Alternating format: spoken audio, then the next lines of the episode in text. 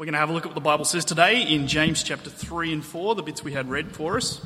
Um, really, really important bit of the book of James. How about I pray that we'd be attentive today?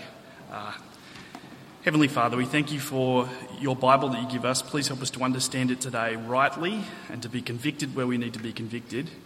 And please empower us by your wisdom and by your Spirit to change and live better serving Jesus. Amen. Now, folks, um, I'm just going to get straight into it um, because um, verse chapter three, verse one, isn't about you. It's about well, it's not about most of you. It's about me and Stuart. Um, so read chapter three, verse one, and uh, here's the mini sermon before the sermon. Um, but I don't want to ignore this because it came up. Check out what verse th- chapter three, verse one says in your Bible on page 1218. Should be Bibles around. It says, Not many of you should become teachers, my fellow believers, because you know that we who teach will be judged more strictly. Uh, that's a big deal to me. Uh, I want to respond to that and I want to uh, reflect on that with you and tell you what that means to me. Um, we're actually all answerable to the Lord Jesus for how we serve Him. Uh, we all have resources and abilities and opportunities that are unique to us. And one day, as we stand forgiven before Jesus, He will still ask of us an account for how we've used what we've got in serving Him. All of us, especially teachers.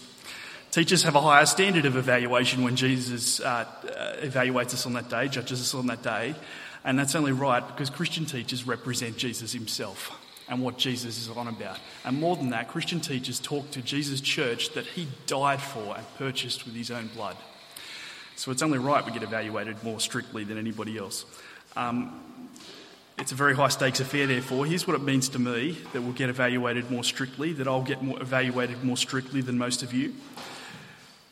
Um, you might notice we work really hard at this church to open the Bible and talk about what it says.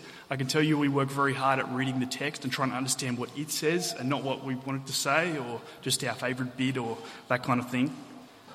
On that day of judgment, what I desperately want the Lord Jesus to say to me is what I want to be able to say to him, first of all, is I taught his agenda, not mine, and I want him to agree with that opinion.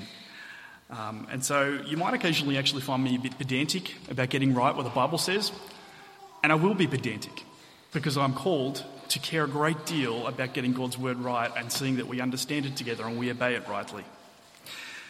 It also means, just a sermon point, we aren't here, Stuart and I, when we get up to preach to entertain you.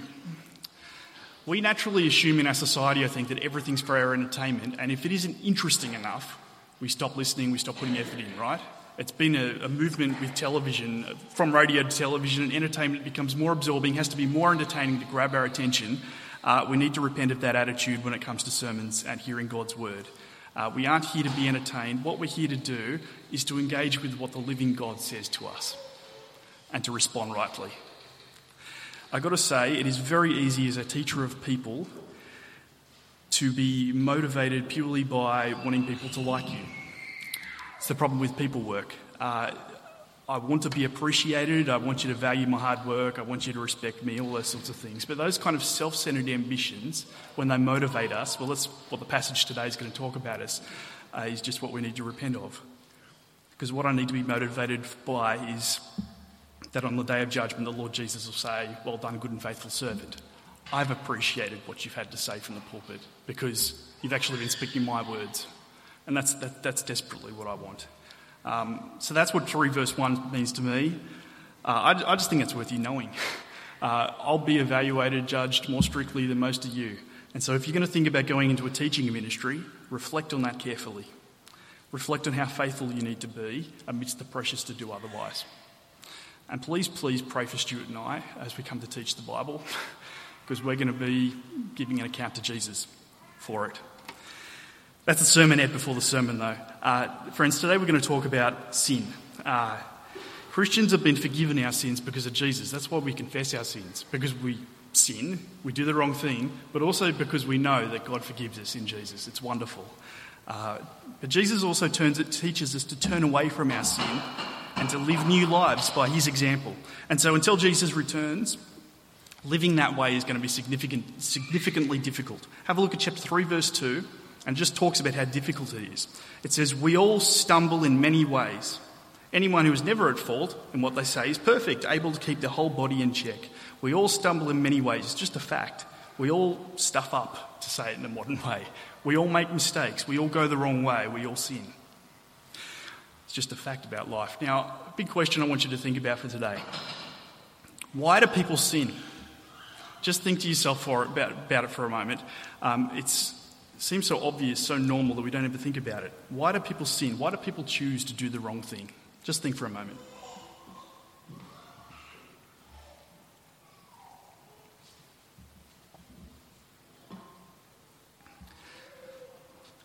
I think when you think about it, it seems quite extraordinary because everybody I ever speak to believes there's a difference between right and wrong and we should do right. I mean, we disagree about what right and wrong are often, but I think everybody basically agrees there's right and there's wrong, and you should, be, you should do right. That's built into the whole concept. You should do the right thing. And yet, universally, everybody does things that they know and believe are wrong. Why on earth do we do that? Why do people sin? The Bible teaches us that sinners, normal human beings, have tremendous pressure on them, both from outsiders and from insiders, such that it's inevitable that we'll sin. Uh, Christians and non Christians alike face the same pressures. Um, a classic way to package it is to talk about there's three pressures in life that cause you to lead you to sin. Uh, they are the world, the flesh, and the devil. Um, if you've been to a traditional baptism service, um, you may have heard those things as the enemies that you're supposed to renounce when you're baptized to follow Jesus the world, the flesh, and the devil. I just want to tell you what those three things are. They're all, all three are in this passage that we've had read. Um, if you've got a Bible there, chapter 4, verse 4 um, talks about the world. Um, 4 verse 4, it says, You adulterous people, don't you know that friendship with the world means enmity against God? Now, world doesn't mean the physical planet we live on. Uh, there's a person influenced by world, I'll just put up on the screen. Uh, world doesn't mean the physical planet. God's creation is good, He invented it, He thinks it's good. world, when uh, a lot of the Bible writers use it, is talking about kind of the system of society we live in. It's talking about the influences of institutions and customs and traditions and habits and our relationships and our worldviews and all this stuff that's an alternative way of life to God's way. Um, think about it like this way. Um, basically, world is talking about the rules of the game you play in life. Now, just imagine for a moment that the whole world is playing soccer. It's not hard at the moment. The whole world is playing soccer. Um, the point is, Christians aren't, said, aren't called to say, you guys are all playing soccer, play soccer better than other people. Christians are told, play a different game. Recognise the fact that basketball's a better game and the NBA finals are on right now and watch that instead of the blasted World Cup. That's what he's saying. Well, sorry, that's an illustration. You get, you get my point. Christians aren't called to live by the same rules as our society, only better. We're called to live an entirely different game. Here's the, the game of our society we're taught from cradle to the grave. Work really hard in achieving things for yourself and fulfilling your desires. I think that's the game of life that's thrown at us all the time, every day. It's built into our institutions, our customs, our thought patterns, everything. Throw yourself into achieving your plans, your ambitions. It's about my desires, my ambition. That's the world. God says, play a different game. Different rules, entirely different game. Work out what God wants and sacrifice your selfish ambitions and desires in order to honour God and serve other people. And see, this game isn't about me, it's actually about other people now. It's an entirely different game, not just the same game, only better. Now, that's what the world is, because the world keeps influencing us to play its game. And we keep looking at the world has and going, hey, that looks pretty good. I think I might do that too. I think I want to grab at that too. And this is where the external pressure becomes an internal one. The world is the external pressure on us. What we call the flesh is the internal pressure. Um, it's called the flesh in the Bible, not in this book, but it talks about the same concepts with different words. Um, it's called the flesh because it's about our natural bodily desires. It's about the stuff we naturally want. Uh, it's aspects of what you might call the heart or the mind and our appetites and our desires and our wants and those kinds of things. It's saying we fleshly beings like us are really weak and we want bad things. Our desires actually betray us. Now, just flick back in James to, to chapter 1 and you'll see what I'm talking about, because um, it's a really clear bit about that. This is a description of how, how the flesh works, about how our own wants betray us and lead us into sin. Verse 13 of chapter 1 says, When tempted, no one should say, God is tempting me, because God can't be tempted by evil, nor does he tempt anyone. But each person is tempted when they are dragged away by their own evil desire and they are enticed. Then, after desire has conceived, it gives birth to sin, and sin, when it's full grown, gives birth to death. It's describing kind of a, a trajectory of life where we want badly, and that builds on itself and leads us into further sin, and it just grows and grows and grows. That's the flesh. You might think, well, if that's built into me, if it's part of who I am, if it permeates all of me, where on earth did that come from? Um, basically, friends, since the fall, we've all been broken versions of ourselves. Our desiring, wanting mechanisms that are part of how we think about things and feel things are corrupted and they misdirect us all the time. And this is where sin gets really, really personal. Because the Bible insists that we can't save ourselves. We can't just choose to be better and succeed. We can't just choose to become perfect in our own strength. We're actually utterly incapable of fixing ourselves. And that's the tragedy of the flesh. And it permeates every aspect of who we are. Um, have a look at chapter 3, verse 14. Uh, we've just heard about the flesh described today in, in chapter 3 there. Verse 14 it says, If you harbour bitter envy and selfish ambition in your hearts, this is the stuff inside me, originating in me. Uh, do not boast about it or deny the truth. Verse 16 For where you have envy and selfish ambition, there you find disorder and every evil practice. It leads to doing wrong, it leads to sin. Envy and selfish ambition. It's, uh, they're kind of the same thing from different angles. What envy is about is about pushing other people down. Both are about pride, really. It's about me wanting to be important and elevate myself. But envy is about pushing other people down. Pride is about pulling myself up. It's a selfish ambition, it's about elevating me. Um, both are about self servingness, they're about acting in the interests of me. It's something the prophet Jeremiah spoke about in really startling terms. We deceive ourselves all the time. I've just got the slides out of order. Um, it says, The heart is deceitful above all things and beyond cure. Who can understand it? We even deceive ourselves about our own motives and why we're really doing things. I heard an extraordinary interview with this guy doing wonderful charity work, and it's just amazing how sin just infiltrates everything. He was doing this wonderful work, and so it's so hard to criticise him. But you listen to the man's motives and why he thinks other people should be involved. He says, You should be involved in this kind of work as much as it enables you to feel good about yourself. I'm just going, I thought the point of serving people was people, like other people, rather than me. It's very hard to criticise him because the work he was doing was wonderful. But this is the thing the tragedy about flesh, it just permeates everything we do. Our motives so often deceive ourselves. There's the world, there was the flesh, there was the, then there's the devil, which we sang a song about. Satan is a real being, a real supernatural being who works against our following God, basically.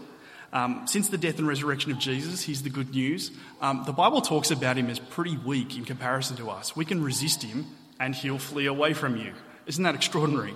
Because you think, devil's been around a lot longer than I have. But because of Jesus, I have the power to resist him. And so we Sorry, I'll get beyond that. Um, so in chapter 4, verse 7, have a look, it talks about that. It says, Submit yourselves to God, resist the devil, and he'll flee from you. But you have to resist him. See, he's an outside force influencing us, tempting us to sin, um, that kind of thing. Now, there's those three things world, flesh, and devil. Um, and they all work together in the same events. Here's the other thing I want you to understand they all kind of overlap and they're all at work in all kinds of things in life. And so, in the passage, if you read it carefully, you'll see in chapter 3, verse 14, harbouring envy and selfish ambition is our flesh at work.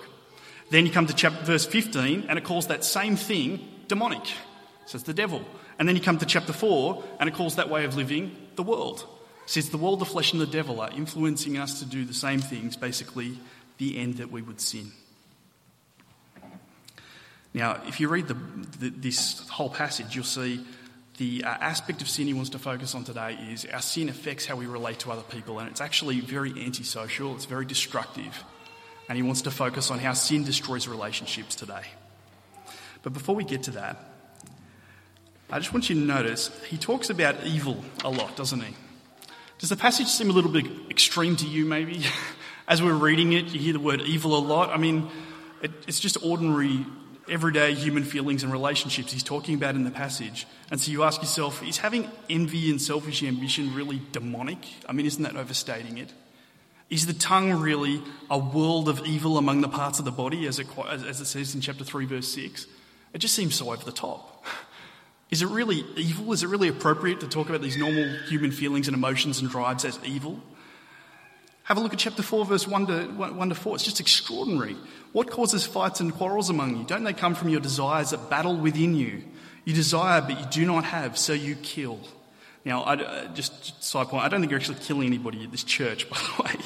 It's a very Jewish way of describing sin in an extreme way. Immediately, when people talk about uh, here, you envy or you have bad desires, so you kill, every Jewish person in the room goes, right, Cain and Abel. We mustn't envy our brother because that leads to murder. That's, that's, I think that's what it's getting at. But it's, it's talking about these desires, and they, they lead to all kinds of sin. You covet, but you can't get what you want, so you quarrel and fight. You do not have because you, don't ask, you do not ask God, and when you do ask, you do not receive because you ask with wrong motives that you may spend what you get on your pleasures. You adulterous people, don't you know that friendship with the world means enmity against God? It makes God our enemy. It's just so extreme. Actually, I think he's making a really important and insightful point. His point is the ordinary, everyday selfish motives that we all have, that we all have, are the same things that cause all kinds of sin, all kinds of evil, from the most mundane, everyday office room bickering to people killing each other.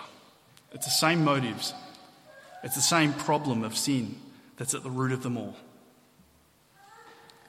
All people have the basic same reasons for sinning the world, the flesh, and the devil influencing us. Now, I want to share you an example from something I've been reading at the moment. Um, does anybody know who that man is, by the way? I, I don't think I'd get it from that angle, actually, uh, even though I've seen photos of him. Uh, that man's name is Adolf Eichmann. Does anyone know who Adolf Eichmann is? No? That is Adolf Eichmann at his trial at the District Court of Jerusalem in 1961. Adolf Eichmann was a Nazi. Um, I've been reading about his trial. See, in World War II, the Nazi regime, if you don't know, systematically executed six million Jewish people. It's called the Holocaust, and it's one of the landmark evil events of modern history. It's just like the benchmark for evil in the way people think about it. Um, Adolf Eichmann was the man in charge of organising the logistics of the Holocaust. He made the trains run on time. He organised five or six million Jews to be able to moved to death camps so that they could be killed in their millions. Um, that was what he did for a living. The book I've been reading is by Hannah Arendt. Uh, she went to Jerusalem in 1961 to watch the trial, and she was very interested in analysing what on earth motivated this evil, evil man to do what he did. What she thought she would find is the sinister, calculating mind of a monster a person with the kind of pathological motives that normal human beings like us just couldn't possibly relate to. But what she found was far, far, far more chilling than that. Here's what she found Adolf Eichmann was just utterly ordinary. He was utterly ordinary. He was dull. He had no extraordinary motives at all. If he lived in Oran Park, he wouldn't be the sort of person that goes out looking to kill people. It's hard to wrap your head around because this is the man who coordinated the Holocaust.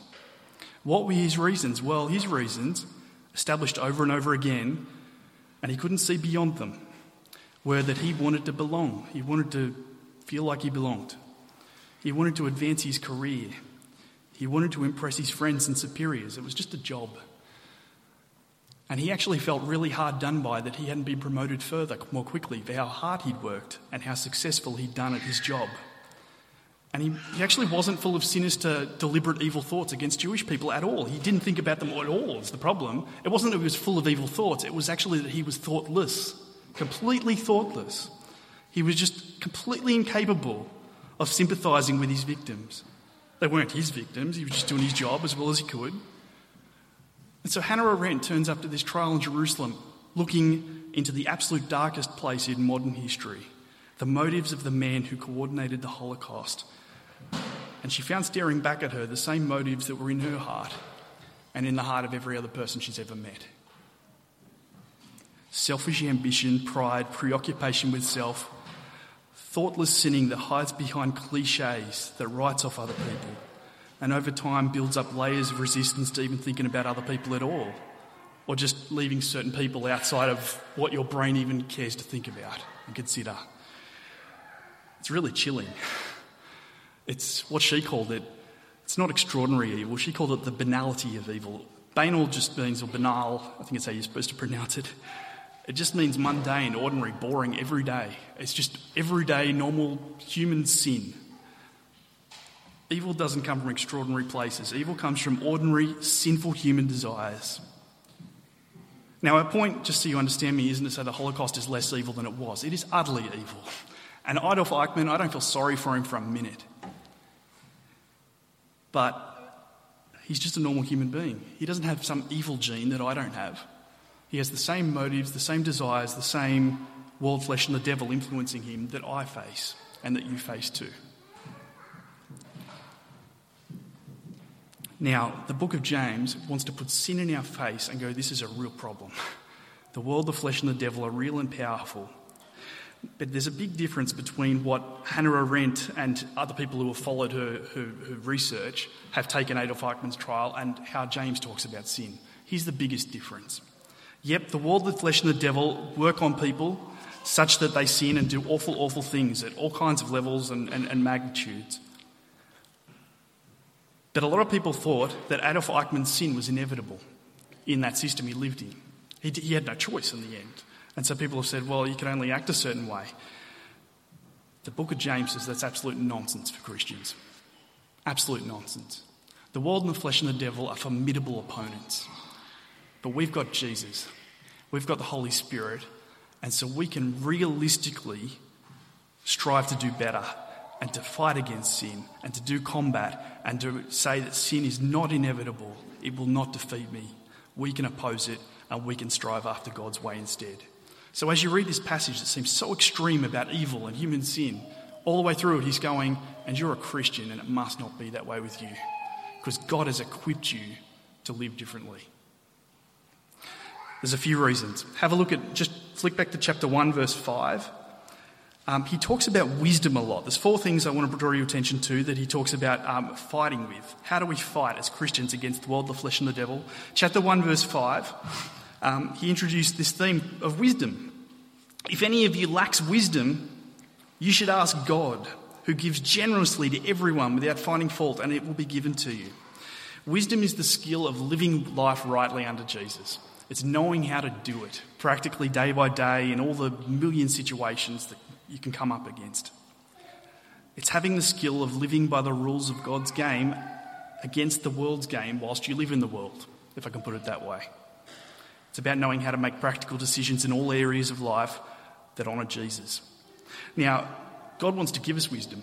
He wants to teach us to live that way. It says God answers favourably. He gives wisdom to everybody who asks it. He promises it. It's wonderful. Now, this thing, wisdom, it's actually the work of the Holy Spirit in us as we become Christians. If you read James very carefully, um, he doesn't talk about the Holy Spirit a lot, but every time he talks about the word of truth, wisdom, that kind of thing, substitute the word spirit and it makes sense almost. That's because they, it, it, those things are so much the work of the Spirit that they can kind of just express what the Spirit does for us in a way. So pursue wisdom, pursue the teaching, the changed mind that the Spirit of God teaches us, is what he's going on about. Now, last week, Stuart had a real challenge with his um, sermon um, because he needed to make you excited about pursuing righteousness. That's challenging because our society thinks righteousness is a dumb word and a dumb concept, and you just need to sort of get on with life and try and be nice. Not righteous, that's too extreme, just be nice. And so, holy right living under God, uh, that just sounds kind of lame. And as Christians, it shouldn't sound kind of lame. That's the influence of the world telling us what's right and wrong. It's nonsense. God tells us what's right and wrong and what's valuable and righteousness is the most valuable thing in the universe. That you would grow to be more like Jesus is God's will for your life. I can tell you that confidently. That is God's best for you. And if you aren't eagerly pursuing righteousness, you're missing out on life. And this week I want to say the same thing about wisdom. Because wisdom is knowing how to live righteously amidst all the challenges of life. It's, it's just applying it to normal life. And Christians should eagerly pursue wisdom because it's knowing how to live that way. It's being not just a thoughtless Christian that kind of goes to church and can't really figure out how to honour Jesus in this area. It's trying to make the wisdom that comes from God and knowing His Bible and knowing His Spirit permeate everything. Um, but again, wisdom sounds kind of lame, doesn't it? Our world doesn't have much of a place for wisdom. Wisdom is just working hard and, and buying your house. Um, I looked up wisdom on the internet. What's wisdom look like? If you look wise man up in Google Images, you already know what the image that comes up first is, don't you? They all look like this. Wise man. I discovered that wise men have, uh, all of them have different beards, but they all have beards, and the beards are all of a certain length. That's what a wise man is, according to Google Images, um, which is a pity. um, I need to grow my beard longer, far out. Uh, it's not a wise beard, that's what I learned. Friends, wisdom should be one of the most basic things Christians pursue. We should be infatuated with it. We should be striving after it. We should just want it. We should be praying for it. Church, I think we need to strive after wisdom more and just see it as the most wonderful thing in the world. Because have a look at what chapter 3, verse 2 says. So it says we all stumble in many ways, we all sin. But then what does it say? Anyone who's never at fault in what they say is perfect, able to keep the whole body in check. See the whole body working against it, keeping the body in check and its desires. But who's never at fault in what they say is perfect. Perfect to us sounds a little uh, confusing. Uh, it's basically complete, mature. People, as they grow in Jesus and become mature in his wisdom, what's it say? Are able to not be at fault in what they say. They're able to control their tongue. They're able to speak in a way that benefits other people. Friends, we need to pursue wisdom so we know how to do that better and better. So there's wisdom, there's maturity, pursuing maturity and wisdom. Now, the third thing he says, um, it's not in any order, but he says resist two things. Have a look at uh, chapter 4, verse 7. What does it say? Resist the devil. Good, I'm glad I got you. Um, Satan will tempt us to turn aside from God's way. It says instead, when that's happening, turn to God instead. You can't just sort of fight the devil off, you need an alternative. Devil or God, run towards God when you're being tempted. Pray to God for help, and the devil, the coward, the defeated coward, will run away. That's what it says. Resist the devil. That's how we do battle. But we also have to fight ourselves. In 4 verse 6, it has kind of this little proverb thing, and it says, God opposes the proud, but shows favour to the humble. What it's saying is, if you're a person preoccupied with yourself and your desires and your ambitions, God is against you. God does not want you to succeed in that way. He's actually against living that way. If you want God on your side, humble yourself, verse 10. Humble yourselves before the Lord, and He will lift you up. We need to fight ourselves. We need to fight our own selfish ambition that won't entirely be done away with until Jesus returns, but which we need to fight in the present, and we're able to fight in the present. And then in the middle, verses 8 to 10, there's another really extreme sounding part. Uh, it says, Come near to God, He'll uh, come near to you. What, listen to this. Wash your hands, you sinners, and purify your hearts, you double minded. Grieve, mourn, and wail. Change your laughter to mourning and your joy to gloom.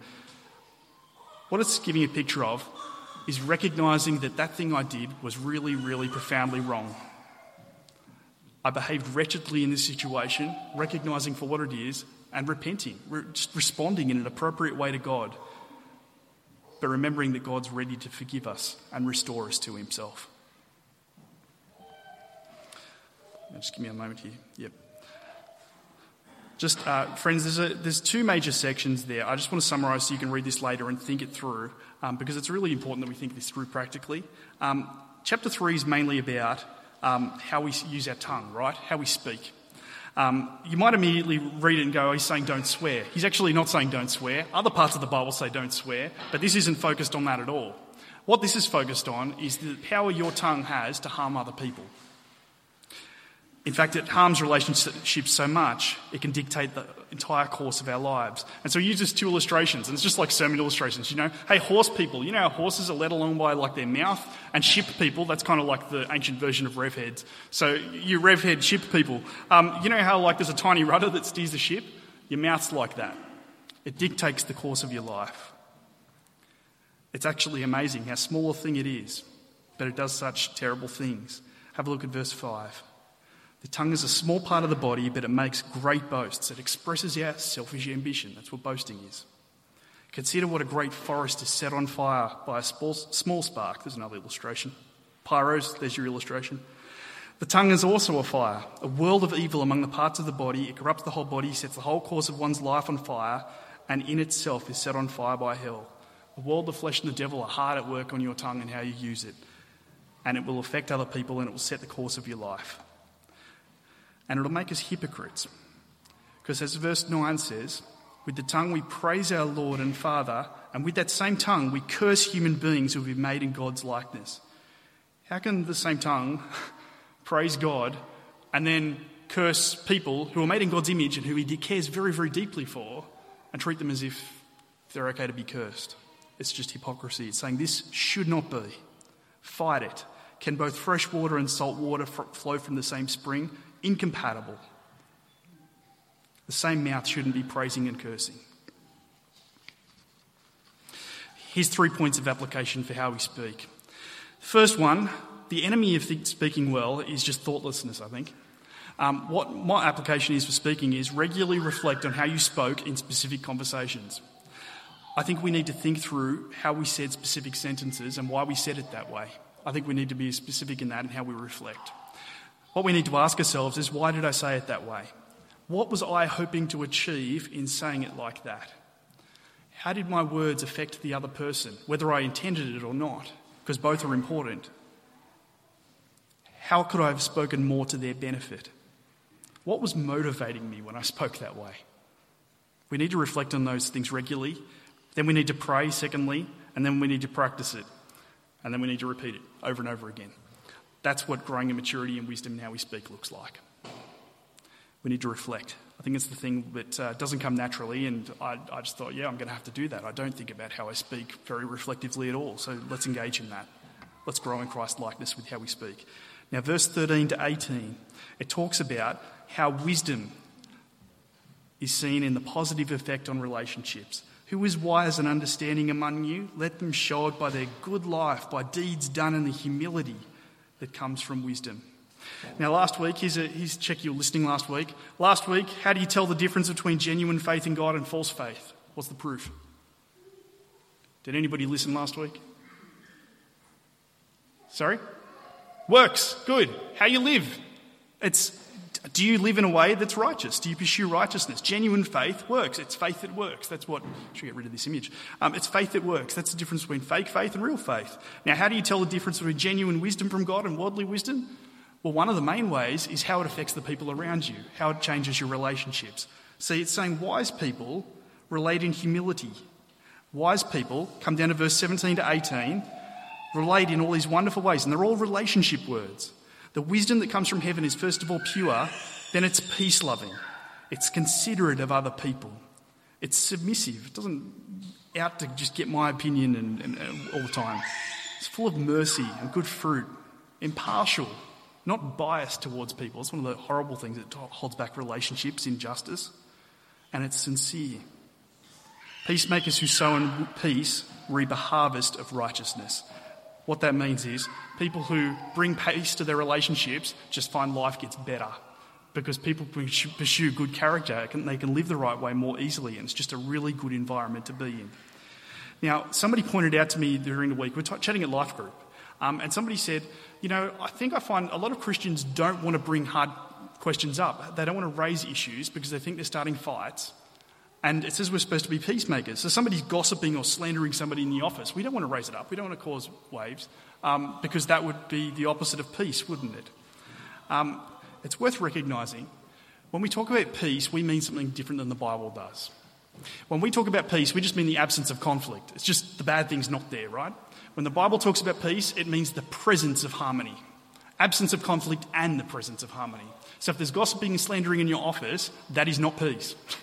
And a peacemaker, and here's where wisdom really comes in, will look to see what they can say and how they can deal with that in a mature way to bring harmony. And so it's counterintuitive. In order to be a peacemaker, that actually means interceding and having difficult conversations often, but doing it in a healthy way, in a godly way, and that takes a lot of wisdom. And now you can see why we're praying for wisdom. Here's the question to leave you with about how you're going with wisdom. How does my behaviour contribute to bringing wholeness and harmony to my church relationships, to my family, to my workplace? How does my relational behaviour, how does how I relate to other people contribute to bring harmony in my relationships? Because that's what wisdom will do for us as we grow in it. I reckon that's a wonderful picture, isn't it? Verse 18 Peacemakers who sow in peace, who bring peace to their relationships, reap a harvest of righteousness. Life just becomes better. All the contexts you relate in are just better. It's wonderful. This is the way we're supposed to live. How about I pray for us that uh, God would give us wisdom and we'd really, really want it. And how about I also pray that we'd have strength for combat against the world, the flesh, and the devil. Our loving Heavenly Father, we thank you so much for the Lord Jesus and that He has saved us from sin. Thank you that you are merciful to us, even though we still struggle with sin and still sin too often. Um, Father, we want to pray for your strength and your wisdom to fight the world, the flesh, and the devil, and to live righteously. We want to have more wisdom, as you promised to give to us, to be able to have the skill to live that way more and more and better and better. Please give us the skill of godly wisdom more and more. And please help us to be skillful peacemakers in our relationships. Please help our wisdom to lead that way so that we'd have greater harmony in our relationships. Thank you so much, Father, that your way is best. Please help us to want to know your way better, confident that your way is best, and to grow in it. Amen.